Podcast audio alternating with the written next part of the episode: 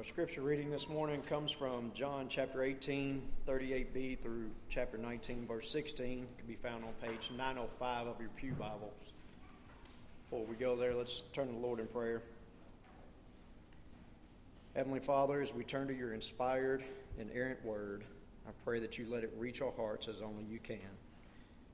Be with us this day and forevermore. In your heavenly name we pray. Amen. After he had said this, he went back outside to the Jews and told them, I find no guilt in him, but you have a custom that I should release one man for you at the Passover. So you, do you want me to release to you the king of the Jews? They, they cried out again, Not this man, but Barabbas. Now Barabbas was a robber.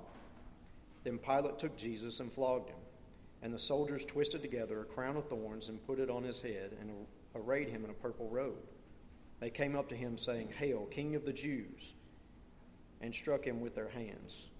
Pilate went out again and said to them, See, I am bringing him out to you, that you may know that I find no guilt in him. So Jesus came out, wearing the crown of thorns and the purple robe. Pilate said to them, Behold the man. When the chief priests and the officers saw him, they cried out, Crucify him, crucify him. Pilate said to them, Take him yourselves and crucify him, for I find no guilt in him. The Jews answered him, we have a law, and according to that law, he ought to die because he has made himself the Son of God. When Pilate heard this statement, he was even more afraid. He entered his headquarters again and said to Jesus, Where are you from? But Jesus gave him no answer. So Pilate said to him, You will not speak to me? Do you not know that I have authority to release you and authority to crucify you? Jesus answered him, You would have no authority over me at all unless it had been given to you from above. Therefore, he who delivered me over to you has the greater sin. From then on, Pilate sought to release him, but the Jews cried out, If you release this man, you are not Caesar's friend. Everyone who makes himself a king opposes Caesar. So when Pilate heard these words, he brought Jesus out and sat down on the judgment seat at a place called the Stone Pavement, and in Aramaic Gabbatha. Now it was the day of preparation of the Passover. It was about the sixth hour. He said to the Jews, Behold your king. They cried out, Away with him, away with him, crucify him. Pilate said to them, Shall I crucify your king? The chief priest answered, We have no king but Caesar. So he delivered him over to them to be crucified. The word of God for the people of God.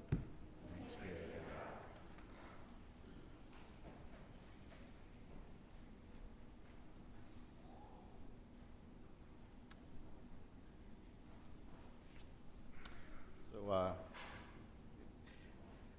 in the fall, we have our church family camp at Nakomi. And uh, one of the things I really enjoy about Nakomi is uh, the, um, the, the, the, pond or lake where we go and, and canoe or kayak and things. And um, it was a few years ago, I kind of went on the, the backside, um, you know, away from the leeches. Oh, the dogs are not here. I got on the back, uh, backside, kind of under some trees and the water was still and it's really shallow.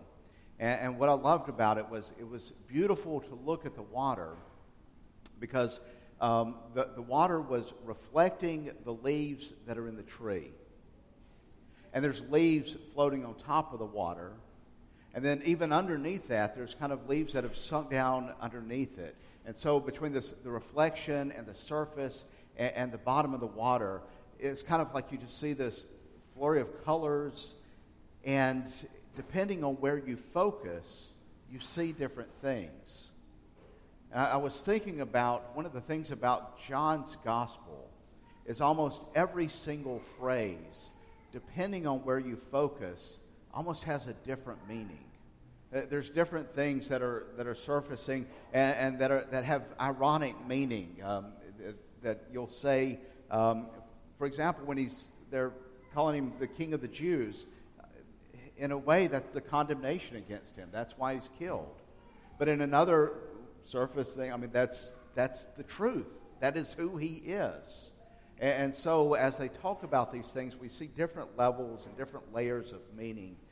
And I, I want us to, to look at this Jesus' trial before Pilate and, and just pick out some of those meanings. And and as I was reading this reflecting on this, it stood out to me that Jesus is revealed to us in three different ways. And we also see three different responses to this Jesus. Here's one of those layers. Here's one of the ironies. This is Jesus on trial. But the irony is that the condemnation is who rejects him. So he is actually the one trying them. Their response to him in this trial is actually their judgment. It's actually a trial of, of them. And so we start with the idea that here is a man who is being tried. Um, he's, he's being tested. Pilate shows him and says, Behold the man. And Jesus very much is the man. Now, on one level, what Pilate is saying, here's the man who had these charges. Um, you know, what are we going to do here? I, I don't see anything guilty about him. Here is the man. But in another way, you see Jesus is the man? He is the new man who comes to stand before us very much like the old man. He is the new Adam who is replacing the old Adam. The, the first Adam came to a trial, to a tree, and he fell. And here is the new Adam, the new man, coming before a trial. But the true trial is is he going to be faithful to the Father when he goes to the tree, when he goes to the cross? And, and we almost see this sense of where Jesus' life is replaying the temptation of Adam. He is now the new man. And isn't it appropriate that the curse of the old Adam that was shown in the thorns that came up from the earth, those crown of thorns is now placed on his head as he takes that curse for us. I don't know if you noticed, but the questions Pilate asked Jesus very much echo the questions God asked Adam in the garden. Adam was asked, Where are you? Because he was hiding in his shame. And Pilate comes in and says, Where are you from? Adam was asked, What did you do? And Jesus is asked, You know, they, they've, they've charged you, they've brought you guilty. What have you done that they want to kill you? And we hear these echoes of, and, and see him clothed in mockery, almost as a reversal of the way Adam was clothed in mercy and compassion. Jesus very much is human, and a human who represents all of us in the way the first Adam did as he was tested at the tree. But where the first Adam desired to be as God and failed in God's command, the new Adam is God who becomes man and passes the test as he goes to the tree and gives up his life rather than trying to secure it. He is the man. Behold, the man. But not only is he just a man, the accusation is he is making himself to be a king. He, he is one who is um, going to be charged for treason because anyone who makes himself a king is not a, you know, a friend of Caesar. He's a rebellion. So this is what the charge is going to be against him in the state court, the, the civil court.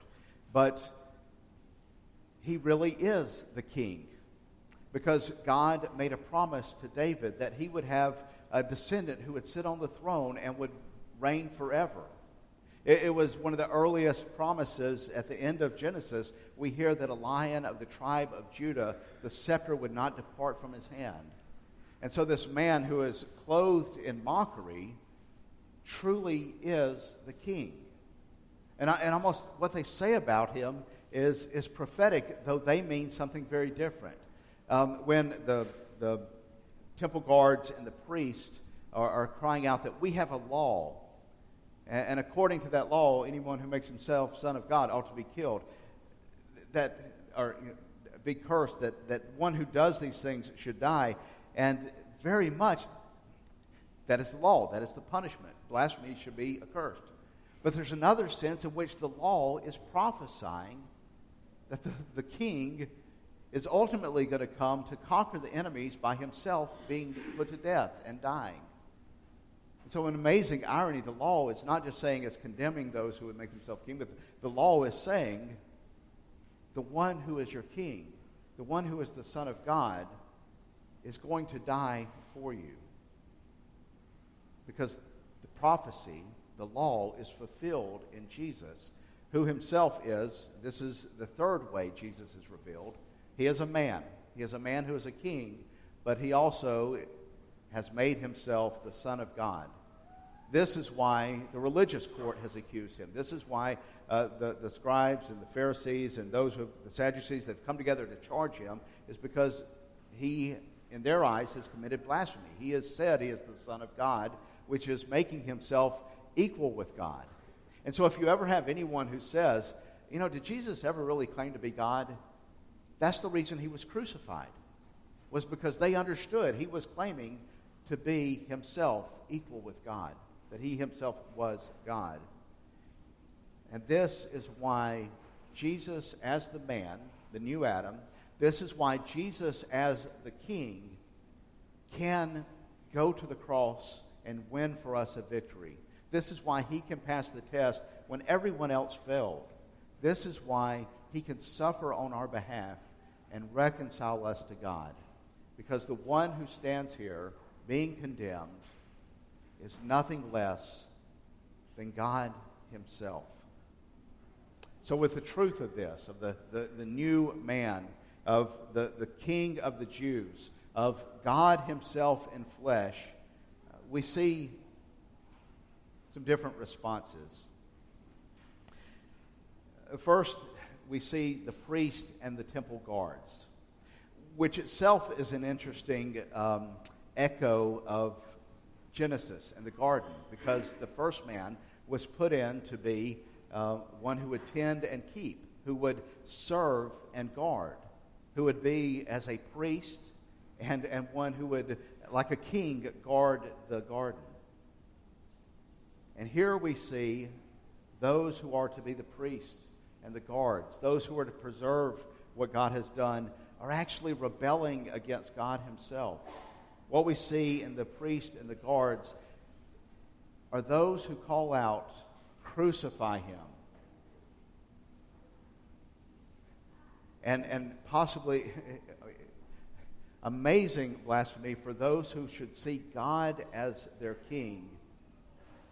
The, the, they cry out, We have no king but Caesar.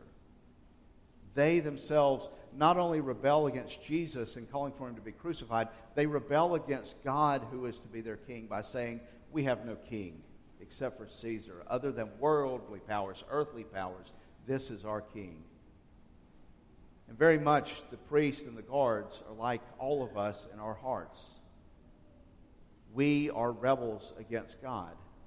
We see one who makes a claim to to have authority and power over us. And we want to be in that place. We want to be Lord of our own life. Uh, th- this is the thing is, you know, we, it's easy for us to look at the thing God's commands and the things that we like and we enjoy and we agree with. We want to say, yeah, I'm, I'm, i follow that. I'm, i submit to that. See, I'm, I'm a good person. But each one of us has areas in our life where we don't want to yield where we don't want to say, God is God even over this part of my heart. There are parts in each of us where what our first temptation is, is to twist the scriptures away from what it states so that we can kind of say, yeah, we're still good. E- each one of us has areas in our life where we say, well, that, that's really not that bad. Because all of us, at some place in our life, are, are rebelling against God. We want to be the one who decides right and wrong. We want to have knowledge of good and evil. And so what we do is we, we kind of agree with the things we agree with, but there's areas in our heart that we cry out, crucify him, crucify him. The priests and the guards rebel against God. Pilate knows the truth in one sense, yet seems almost powerless to not obey it. Do you see how Pilate repeatedly says, I see nothing guilty about him, I see nothing deserving death? I, I, and, and he tries to persuade them there's no reason to crucify him. He comes out and, and says, Look, you know, I've beaten him. Maybe that'll satisfy you. And he's trying to, in some way, avoid it but he's in complete bondage. He has to do what the mob cries out for. There's a sense in which he mentally knows the truth. He, he fears when he hears that, God, that Jesus has made some sort of claim to be a son of God. He has great fear at that point. He looks at him and he knows that he's not done anything wrong. And yet, his fear of what others would think, his fear of losing his position, his fear of causing trouble and how his reputation would be marred, all lead him to crucify a man he knows to be innocent. Could it be that there's some of us who kind of see the claims of Jesus and know that they're true. But when we see the way that would cause us to live in a way that doesn't fit in with others, when we see the way that might cause tension with um, coworkers or neighbors or family, in those areas, we might be tempted to go along with others rather than do what we know to be right. I, is particularly heated at this moment. As I've seen so many people, um, you know, just on social media losing their positions, not even for saying something wrong, but having the, the slightest critique of someone, or not even saying anything wrong, but not saying the right thing according to the crowd with enough passion. People are losing their jobs because they're not speaking and saying what people think they ought to say. And it just makes me think, I mean, and, and this is ongoing. This is, you know, we, whatever outrage of the season is, somebody's going to be canceled because they say, I mean, don't, don't support things loudly enough. And I just think of the way Pilate was stuck and controlled not by his principle and the truth, but he had to bow to the pressure of others. Finally, there is Barabbas. I don't in any way want to say Barabbas had faith or trusted or anything like that, but Barabbas pictures for us those who do have faith. For he came into his own, and his own did not receive him, but to those who did receive him, he gave the right to become the sons of God. And that is very much what Barabbas looks like for us. Do you see him? His name literally means son of the Father. He has been made by name a son of the Father. And he very literally goes free from his just punishment because Jesus goes in his place. He is freed and Jesus is crucified. Barabbas pictures us, those who would trust in Jesus and believe in him. For because of this Passover, because this lamb was slain, we are granted amnesty. Because he goes to the cross in our place, we are freed and we are made sons of the Father for all who trust in him, for all who believe in his name, for all who receive him. Now unto him who is able to do more than we can ask or imagine be honor and glory and power now and evermore.